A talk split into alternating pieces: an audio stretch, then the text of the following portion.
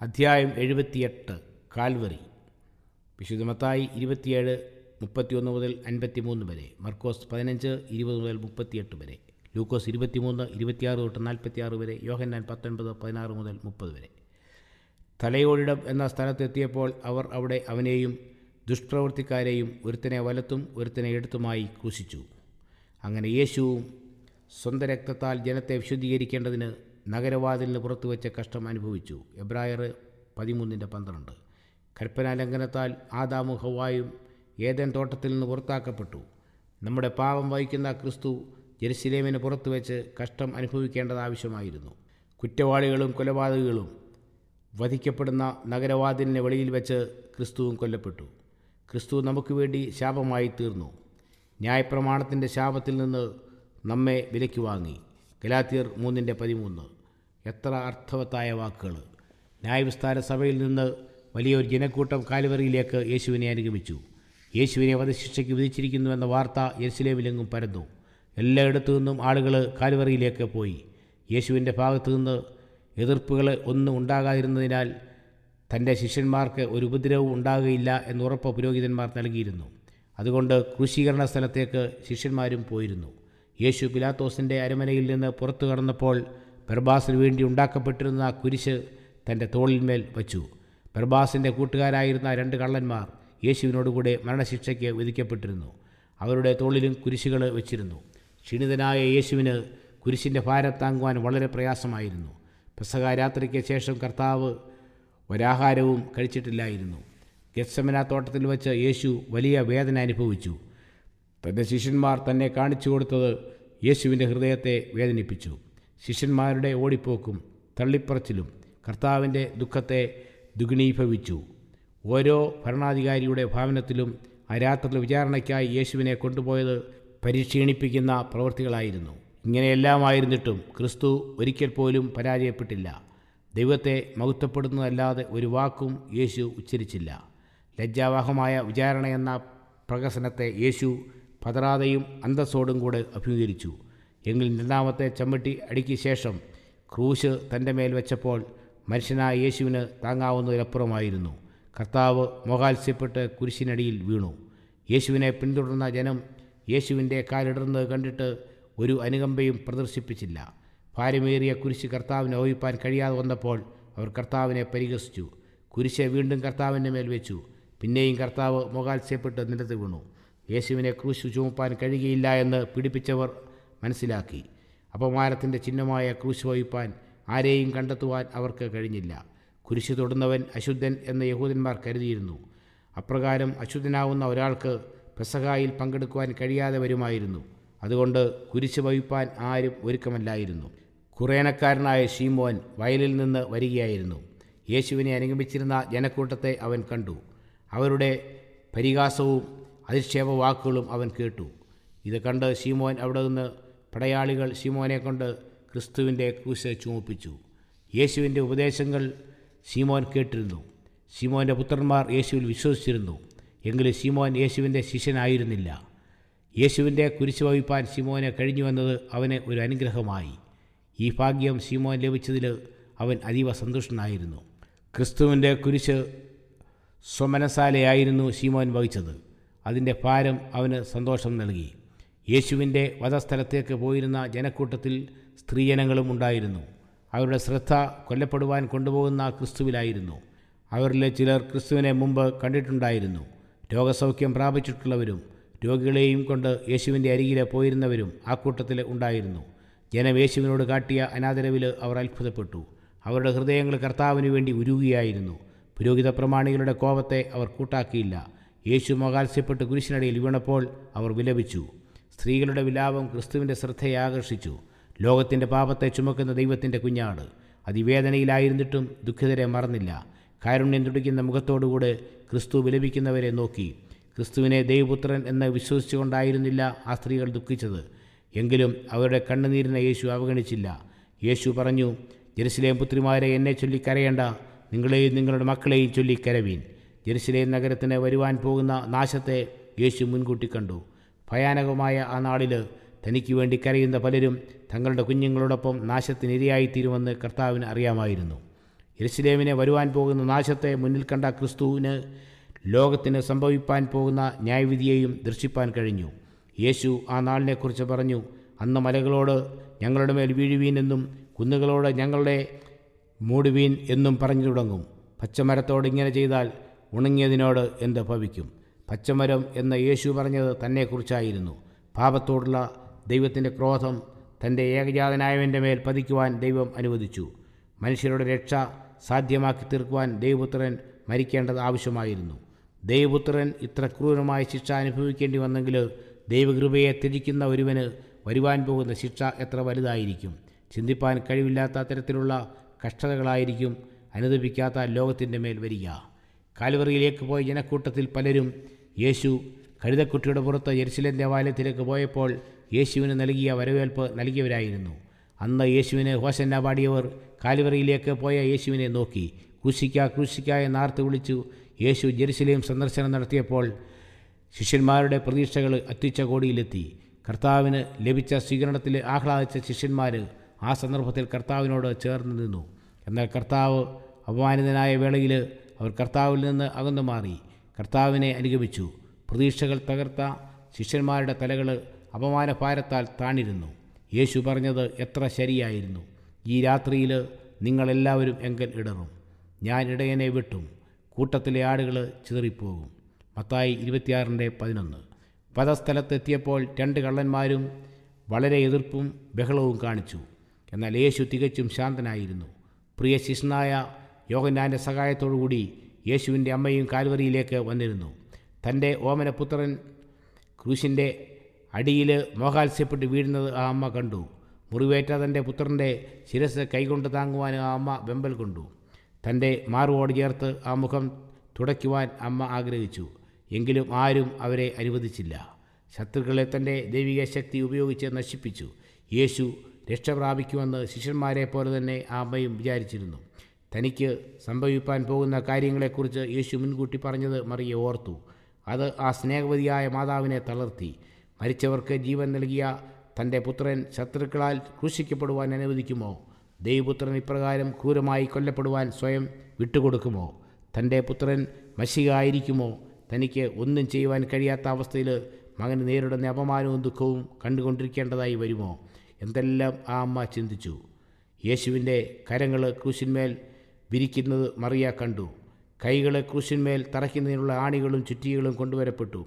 മൃദുലമായ ആ മാംസത്തിൽ കൂടെ ഇരുമ്പാണികളെ തുളച്ചു കയറിയപ്പോൾ തളർന്നു വീണ അമ്മയെ ശിഷ്യന്മാർ അവിടെ നിന്ന് നീക്കി. യേശു തനിക്ക് നേരിട്ട വേദനകളെല്ലാം ക്ഷമയോടെ സഹിച്ചു. യേശുവിന്റെ മുഖത്ത് ശാന്തതയും നിർഭയത്വവും കളിയാടിയിരുന്നു. ആ നെറ്റിത്തടത്തിൽ പളുങ്കുമണികൾ പോലെ വിയർപ്പ് തുള്ളികൾ പൊടിഞ്ഞുകൊണ്ടിരുന്നു. യേശുവിന്റെ മുഖം തുടയ്ക്കുവാൻ ഒരു കരവും മുമ്പോട്ട് വന്നില്ല. അനുകമ്പയുടെ ഒരു വാക്കുപോലും എങ്ങും കേട്ടില്ല. യേശുവിനെ ആശ്വസിപ്പിക്കാനായി ആരും ഉണ്ടായിരുന്നില്ല. പടയാളികൾ ക്രൂരമായി തന്നെ പീഡിപ്പിച്ചുകൊണ്ടിരുന്നപ്പോൾ യേശു ശത്രുക്കൾക്ക് വേണ്ടി പ്രാർത്ഥിച്ചു. പിതാവേ ഇവർ ചെയ്യുന്നത് ഇന്നതെന്നറിയായികയാൽ ഇവരോട് ക്ഷമിക്കണമേ.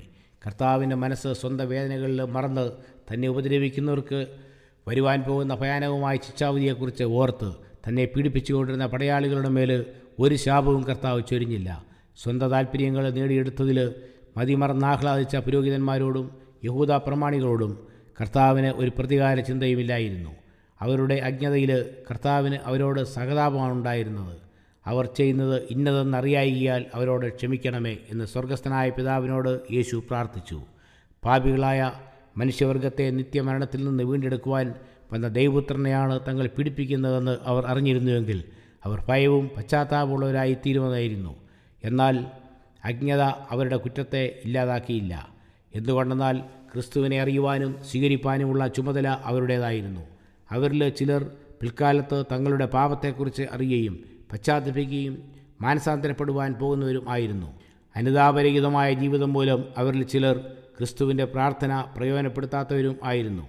എങ്കിലും ദൈവ ഉദ്ദേശം പൂർത്തീകരണത്തിലെത്തുകയായിരുന്നു. അതോടൊപ്പം യേശു മനുഷ്യന്റെ പ്രതി പുരുഷനായി തീരുകയും ചെയ്തു. ശത്രുക്കൾക്ക് വേണ്ടി ക്രിസ്തു നടത്തിയ പ്രാർത്ഥന മുഴു ലോകത്തിനു വേണ്ടിയുള്ളതായിരുന്നു. ലോകാരംഭം മുതൽ കാലത്തിന്റെ അന്ത്യം വരെ ജീവിക്കുന്ന എല്ലാ പാപികൾക്കും വേണ്ടിയുള്ളതായിരുന്നു യേശുവിന്റെ പ്രാർത്ഥന. ദൈവപുത്രനെ ക്രൂശിച്ചതിൽ സർവ മനുഷ്യരും കുറ്റക്കാരാണ്. എന്നാൽ സകല മനുഷ്യരും പാപക്ഷമ സൗജന്യമായി വാഗ്ദത്തം ചെയ്യപ്പെട്ടിരിക്കുന്നു. ഏതൊരു മനുഷ്യനും ദൈവമായി നിരപ്പ് പ്രാപിക്കുവാനും നിത്യജീവൻ പ്രാപിക്കുവാനും സാധിക്കും. യേശുവിനെ ക്രൂശിൽ തറച്ചതിന് ശേഷം ബലിഷ്ഠരായ ആളുകൾ ക്രൂശ് ഉയർത്തി. പിന്നീട് ശക്തിയോടെ കുരിശ് ഉറപ്പിക്കുന്നതിന് വേണ്ടി കുഴിയിലേക്ക് ഇട്ടു.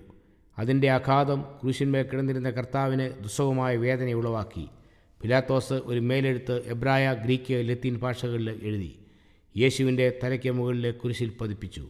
നസ്രയനായ യേശു യഹൂദന്മാരുടെ രാജാവ് എന്നായിരുന്നു മേലെഴുത്ത്. ഈ മേലെഴുത്ത് യഹൂദന്മാരെ കുപിതരാക്കി. പിലാത്തോസിന്റെ അരമനയിൽ വെച്ച് ജനം ആക്രോശിച്ചു. ഞങ്ങൾക്ക് കൈസരല്ലാതെ മറ്റൊരു രാജാവില്ല. യോഹന്നാൻ പത്തൊമ്പതിന്റെ പതിനഞ്ച്. ആരെങ്കിലും മറ്റൊരുവനെ രാജാവായി അംഗീകരിച്ചാൽ അയാൾ രാജ്യദ്രോഹിയായിരിക്കുമെന്ന് അവർ പറഞ്ഞു.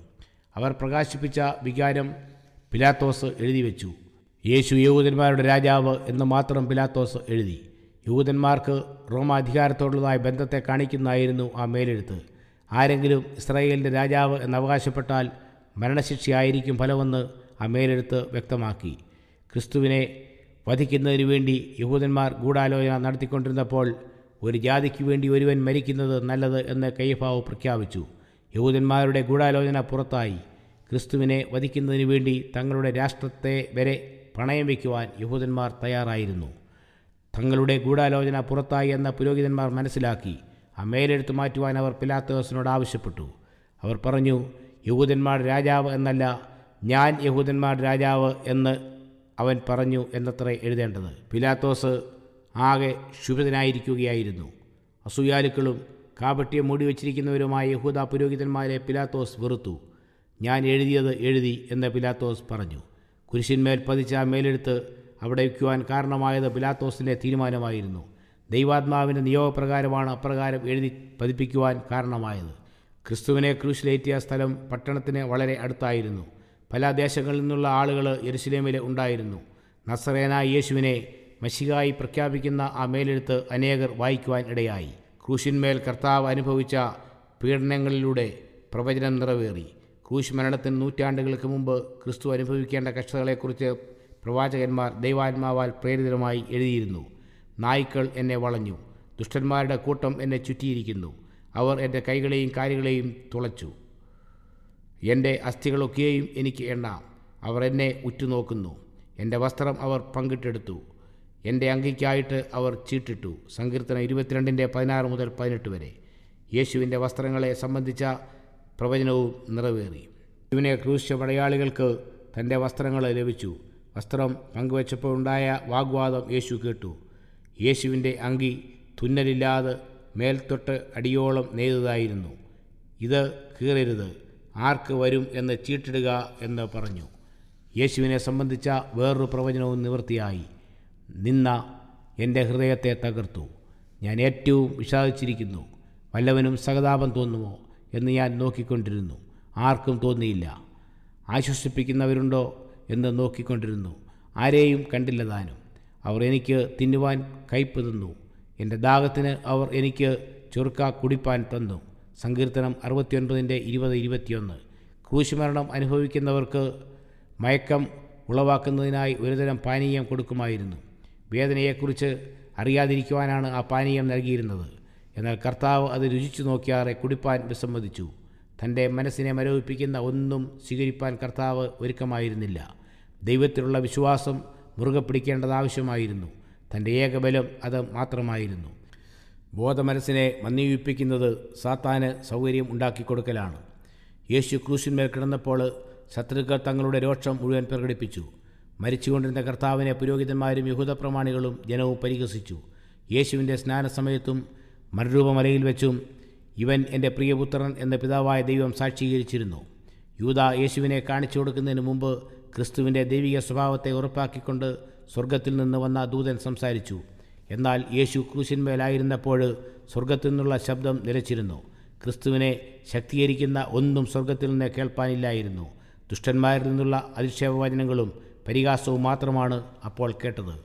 അതെല്ലാം കർത്താവ് ഏകനായി സഹിച്ചു. നീ ദൈവപുത്രനെങ്കിൽ ക്രൂശിൽ നിന്ന് ഇറങ്ങി വാ. ഇവൻ ദൈവം തിരഞ്ഞെടുത്ത ക്രിസ്തുവെങ്കിൽ തന്നെത്താൻ രക്ഷിക്കട്ടെ. ഇങ്ങനെയെല്ലാമായിരുന്നു പരിഹാസങ്ങൾ. മരുഭൂമിയിൽ വെച്ച് ക്രിസ്തുവിനെ സാത്താൻ പരീക്ഷിച്ചപ്പോൾ സാത്താൻ പറഞ്ഞു നീ ദൈവപുത്രനെങ്കിൽ ഈ കല്ല് അപ്പമായി തീരുവാൻ കൽപ്പിക്കുക നീ ദൈവപുത്രനെങ്കിൽ താഴോട്ട് ചാടുക. മത്തായി നാലിന്റെ മൂന്ന് ആറ്. സാത്താനും അവന്റെ ദൂതന്മാരും മനുഷ്യാവേഷത്തിൽ കുരിശിന് ചുറ്റുമുണ്ടായിരുന്നു. പുരോഹിതന്മാരും പരീശന്മാരും ഘടനചിത്തരായ ജനവും സാത്താന്റെ സ്വാധീന വലയത്തിലും ആയിരുന്നു. മരണത്തിലേക്ക് വീണുകൊണ്ടിരിക്കുന്ന കർത്താവ് പുരോഹിതന്മാർ പറയുന്നത് കേട്ടു. ഇവൻ മറ്റുള്ളവരെ രക്ഷിച്ചു. തന്നെത്താൻ രക്ഷിപ്പാൻ കഴിയുകയില്ല. ഇവൻ ഇസ്രായേലിന്റെ രാജാവാകുന്നുവെങ്കിൽ ഇപ്പോൾ ക്രൂശിൽ നിന്ന് ഇറങ്ങി വരട്ടെ. എന്നാൽ ഞങ്ങൾ അവനിൽ വിശ്വസിക്കും. ക്രിസ്തുവിന് ക്രൂശിൽ നിന്ന് ഇറങ്ങി വരുവാൻ കഴിയുമായിരുന്നു. എന്നാൽ സ്വയം മരണത്തിന് വിട്ടുകൊടുത്തുകൊണ്ടാണ് പാപിയായ മനുഷ്യന് പാപമോചനവും രക്ഷയും ലഭിക്കുന്നത്. പ്രവചനത്തിന്റെ വ്യാഖ്യാതാക്കൾ എന്ന് സ്വയം അവകാശപ്പെട്ടിരുന്ന പുരോഹിത പ്രമാണികൾ പ്രവചനത്തിൽ പറഞ്ഞിട്ടുള്ള പ്രകാരം ക്രിസ്തുവിനെ ആക്ഷേപിക്കുന്നതിൽ വളരെ താല്പര്യം കാണിച്ചു. തങ്ങളുടെ പ്രവൃത്തി പ്രവചനത്തിന്റെ നിറവേറലായിരുന്നുവെന്ന് യഹൂദ പ്രമാണികൾ അറിഞ്ഞില്ല. അവൻ ദൈവത്തിൽ ആശ്രയിക്കുന്നു. അവന് ഇവനിൽ പ്രസാദമുണ്ടെങ്കിൽ ഇപ്പോൾ വിടുവിക്കട്ടെ. ഞാൻ ദേവപുത്രൻ എന്ന് അവൻ പറഞ്ഞുവല്ലോ എന്ന് പരിഹസിച്ചവർ തങ്ങളുടെ സാക്ഷ്യം നൂറ്റാണ്ടുകൾക്ക് ശേഷവും മുഴങ്ങിക്കൊണ്ടിരിക്കും എന്ന് മനസ്സിലാക്കിയില്ല.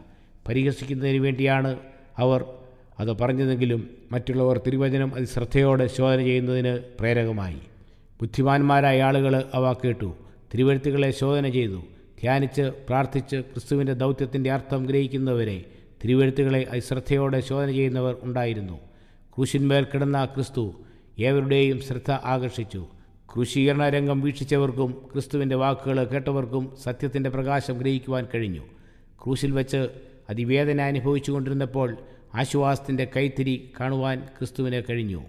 അനുദപിച്ച കള്ളന്റെ പ്രാർത്ഥനയായിരുന്നു അത്. യേശുവിനോടുകൂടെ ക്രൂശിക്കപ്പെട്ട രണ്ട് കള്ളന്മാരും ആദ്യം യേശുവിനെ ദുഷിച്ചു. ഒരു കള്ളൻ തന്റെ കഷ്ടതയിലെ കൂടുതൽ ആശയറ്റവനും ധിക്കാരിയുമായിരുന്നു. എന്നാൽ അവന്റെ കൂട്ടുകാരൻ അങ്ങനെയായിരുന്നില്ല.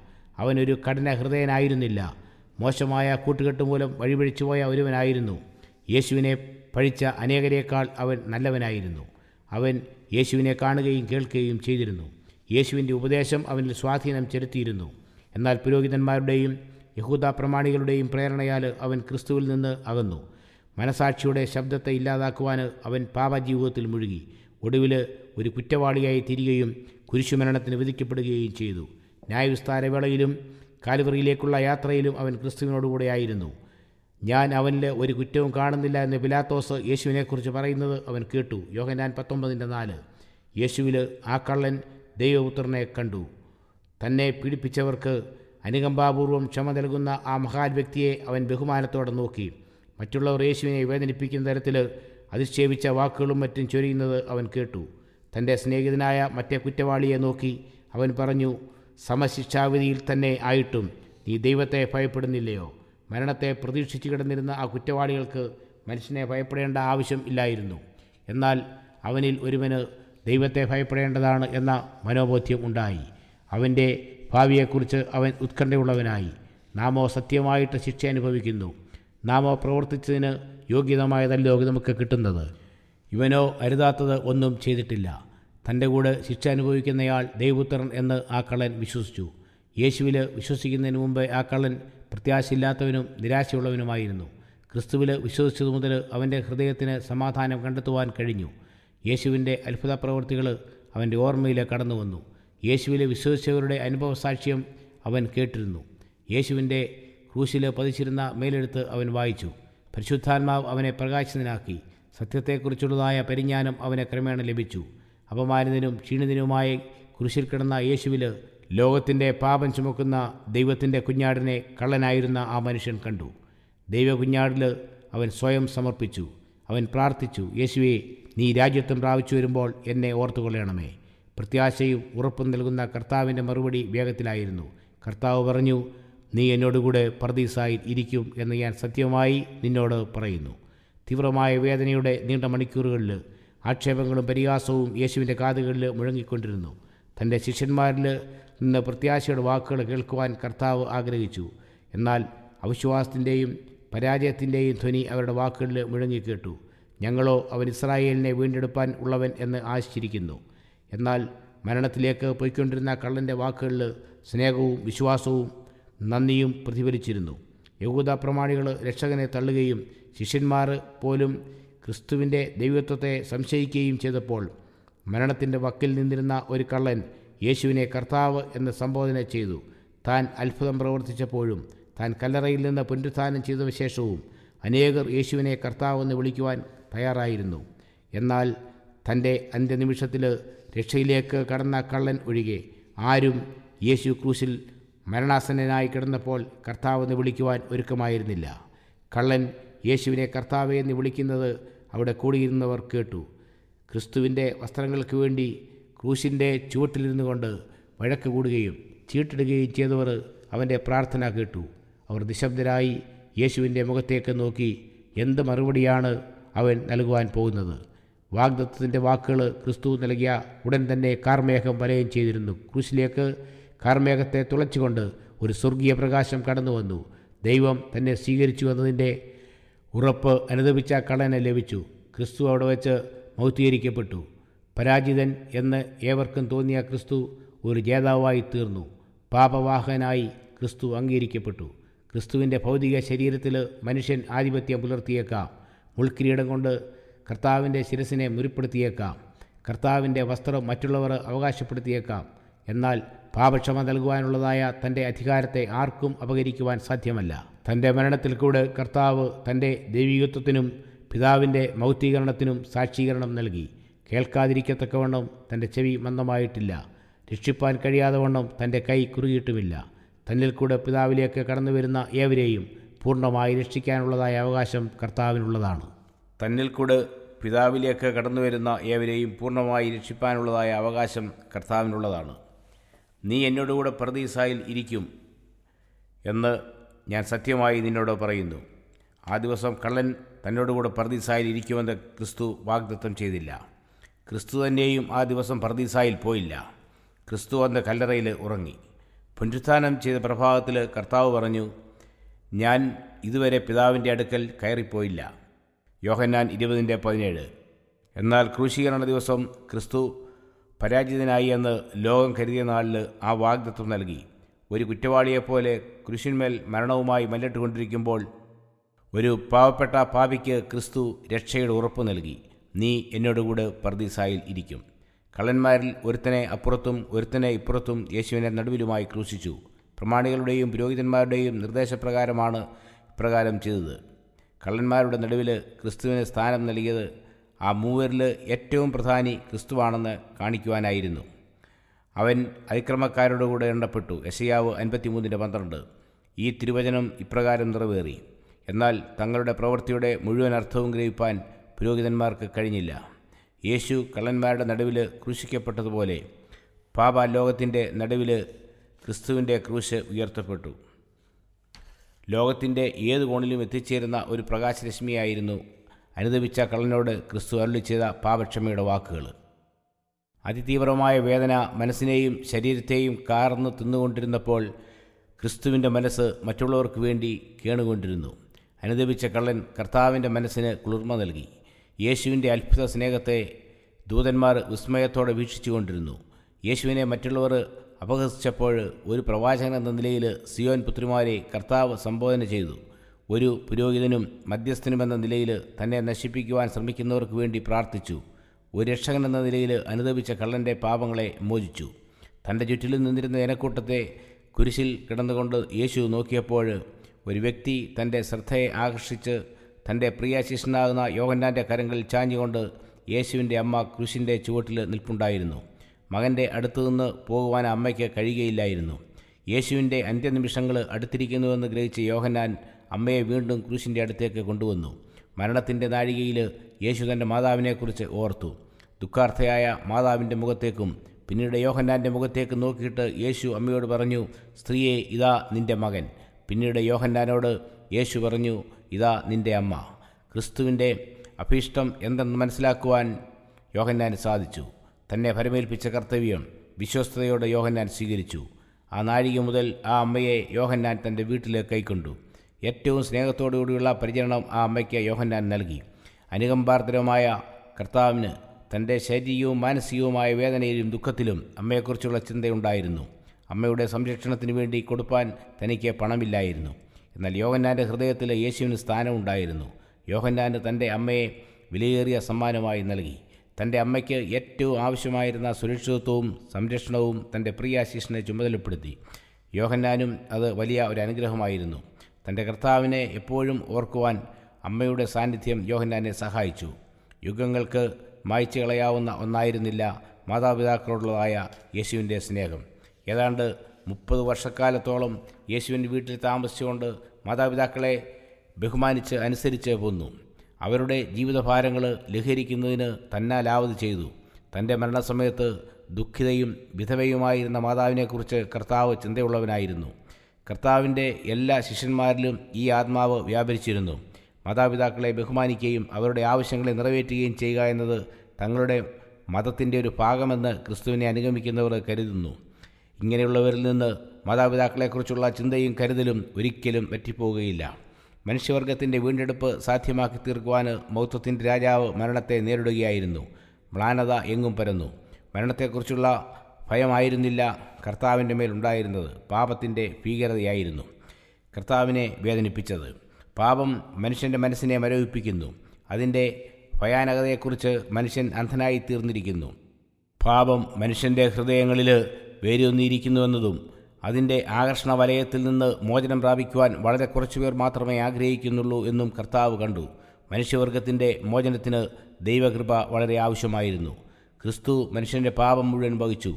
ന്യായപ്രമാണത്തിന്റെ ശാപത്തിൽ നിന്ന് മനുഷ്യനെ മോചിപ്പിക്കുന്നതിന് ക്രിസ്തു അതിക്രമക്കാരുടെ കൂടെ എണ്ണപ്പെട്ടു.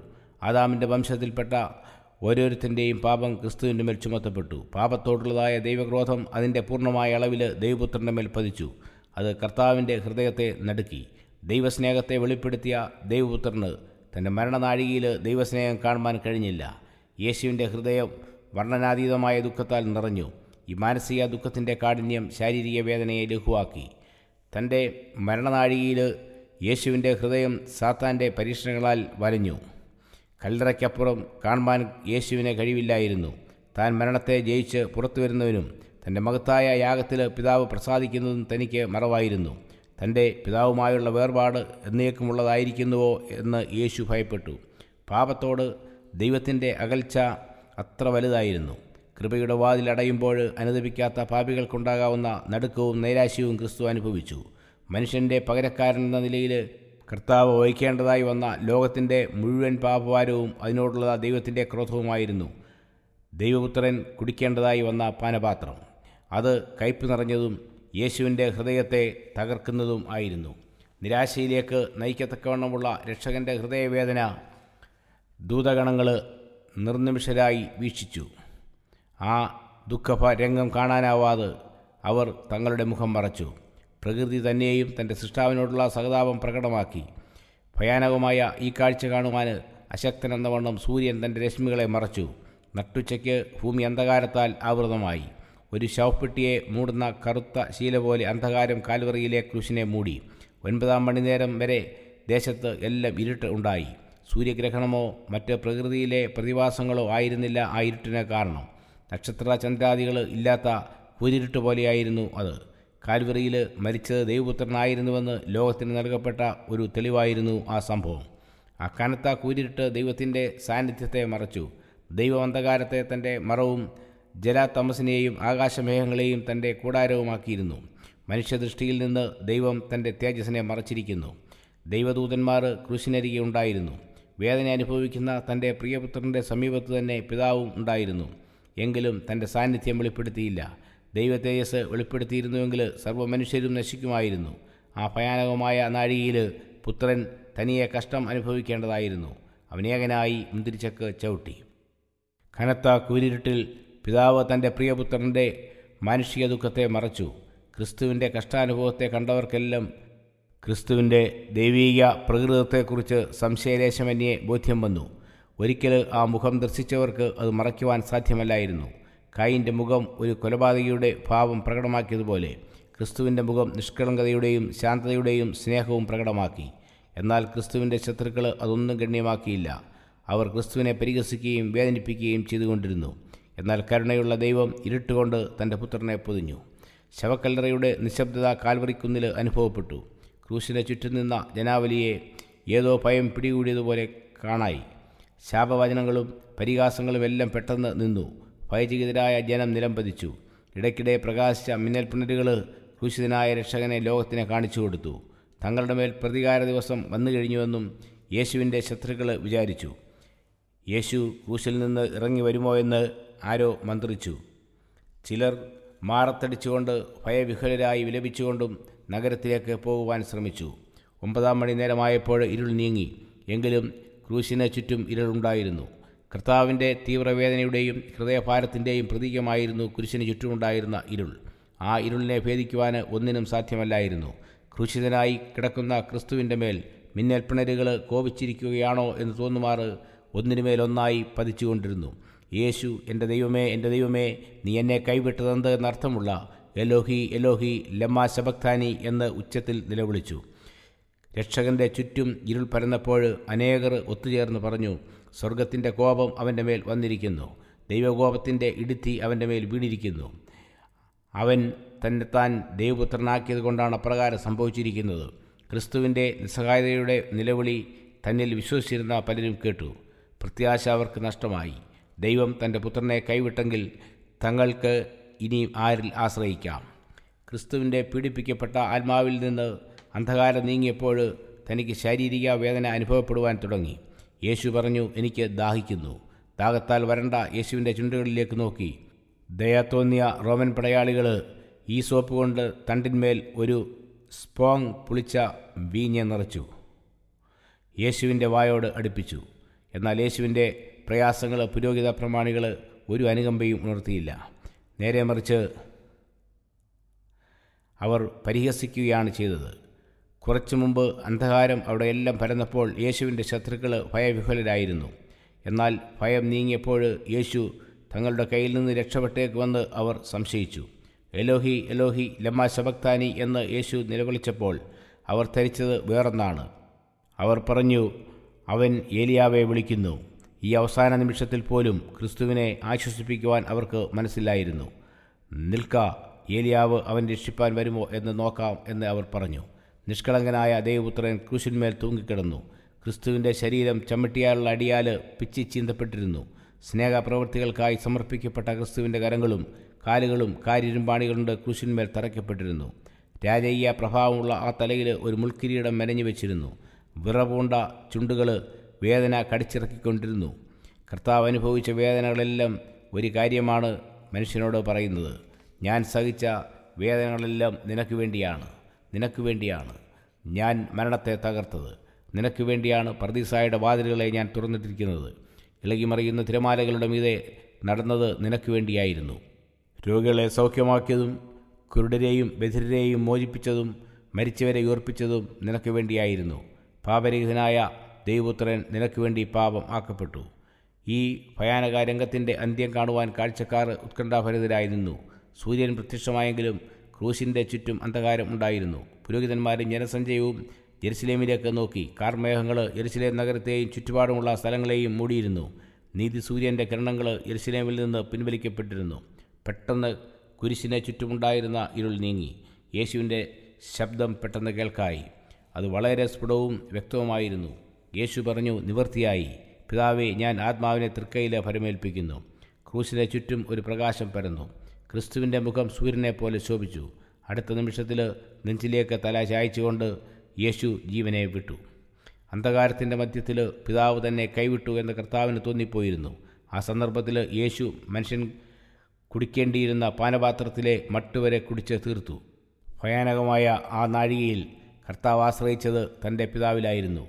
പിതാവിന്റെ സ്വഭാവം കർത്താവ് നല്ലവണ്ണം അറിഞ്ഞിരുന്നു. ദൈവത്തിന്റെ നീതിയും കരുണയും സ്നേഹവും എത്ര ആഴമായതെന്ന് യേശു മനസ്സിലാക്കി. ദൈവത്തിൽ പൂർണമായി കർത്താവ് ആശ്രയിച്ചു. പിതാവിന്റെ ഇഷ്ടം ചെയ്യുക എന്നതായിരുന്നു പുത്രന്റെ ജീവിത ലക്ഷ്യം. തന്റെ മേലുണ്ടായിരുന്ന പിതാവിന്റെ പ്രീതി പിൻവലിച്ചുവെന്ന് ക്രിസ്തു അറിഞ്ഞപ്പോഴുണ്ടായ വേദനയെ താൻ പിതാവിനെ ഫലമേൽപ്പിക്കുകയാണ് ചെയ്തത്. വിശ്വാസത്താൽ ക്രിസ്തു വിജയ ശ്രീലാളിതനായി ലോകം ഇതിനു മുമ്പ് ഇങ്ങനെ ഒരു രംഗം കണ്ടിട്ടില്ല. എല്ലാവരും അത്ഭുതസ്തബ്ധരായി യേശുവിനെ മാത്രം നോക്കിക്കൊണ്ടിരുന്നു. വീണ്ടും ഇരുൾ ഭൂമിയെ മൂടി. ഭൂമി കുലുങ്ങുന്നതായി അനുഭവപ്പെട്ടു. ഒരു വലിയ ഭൂകമ്പം ആ പ്രദേശത്തെ പ്രകമ്പനം കൊള്ളിച്ചു. കൂടിയിരുന്ന എല്ലാവരും ഭയപ്പെട്ടു.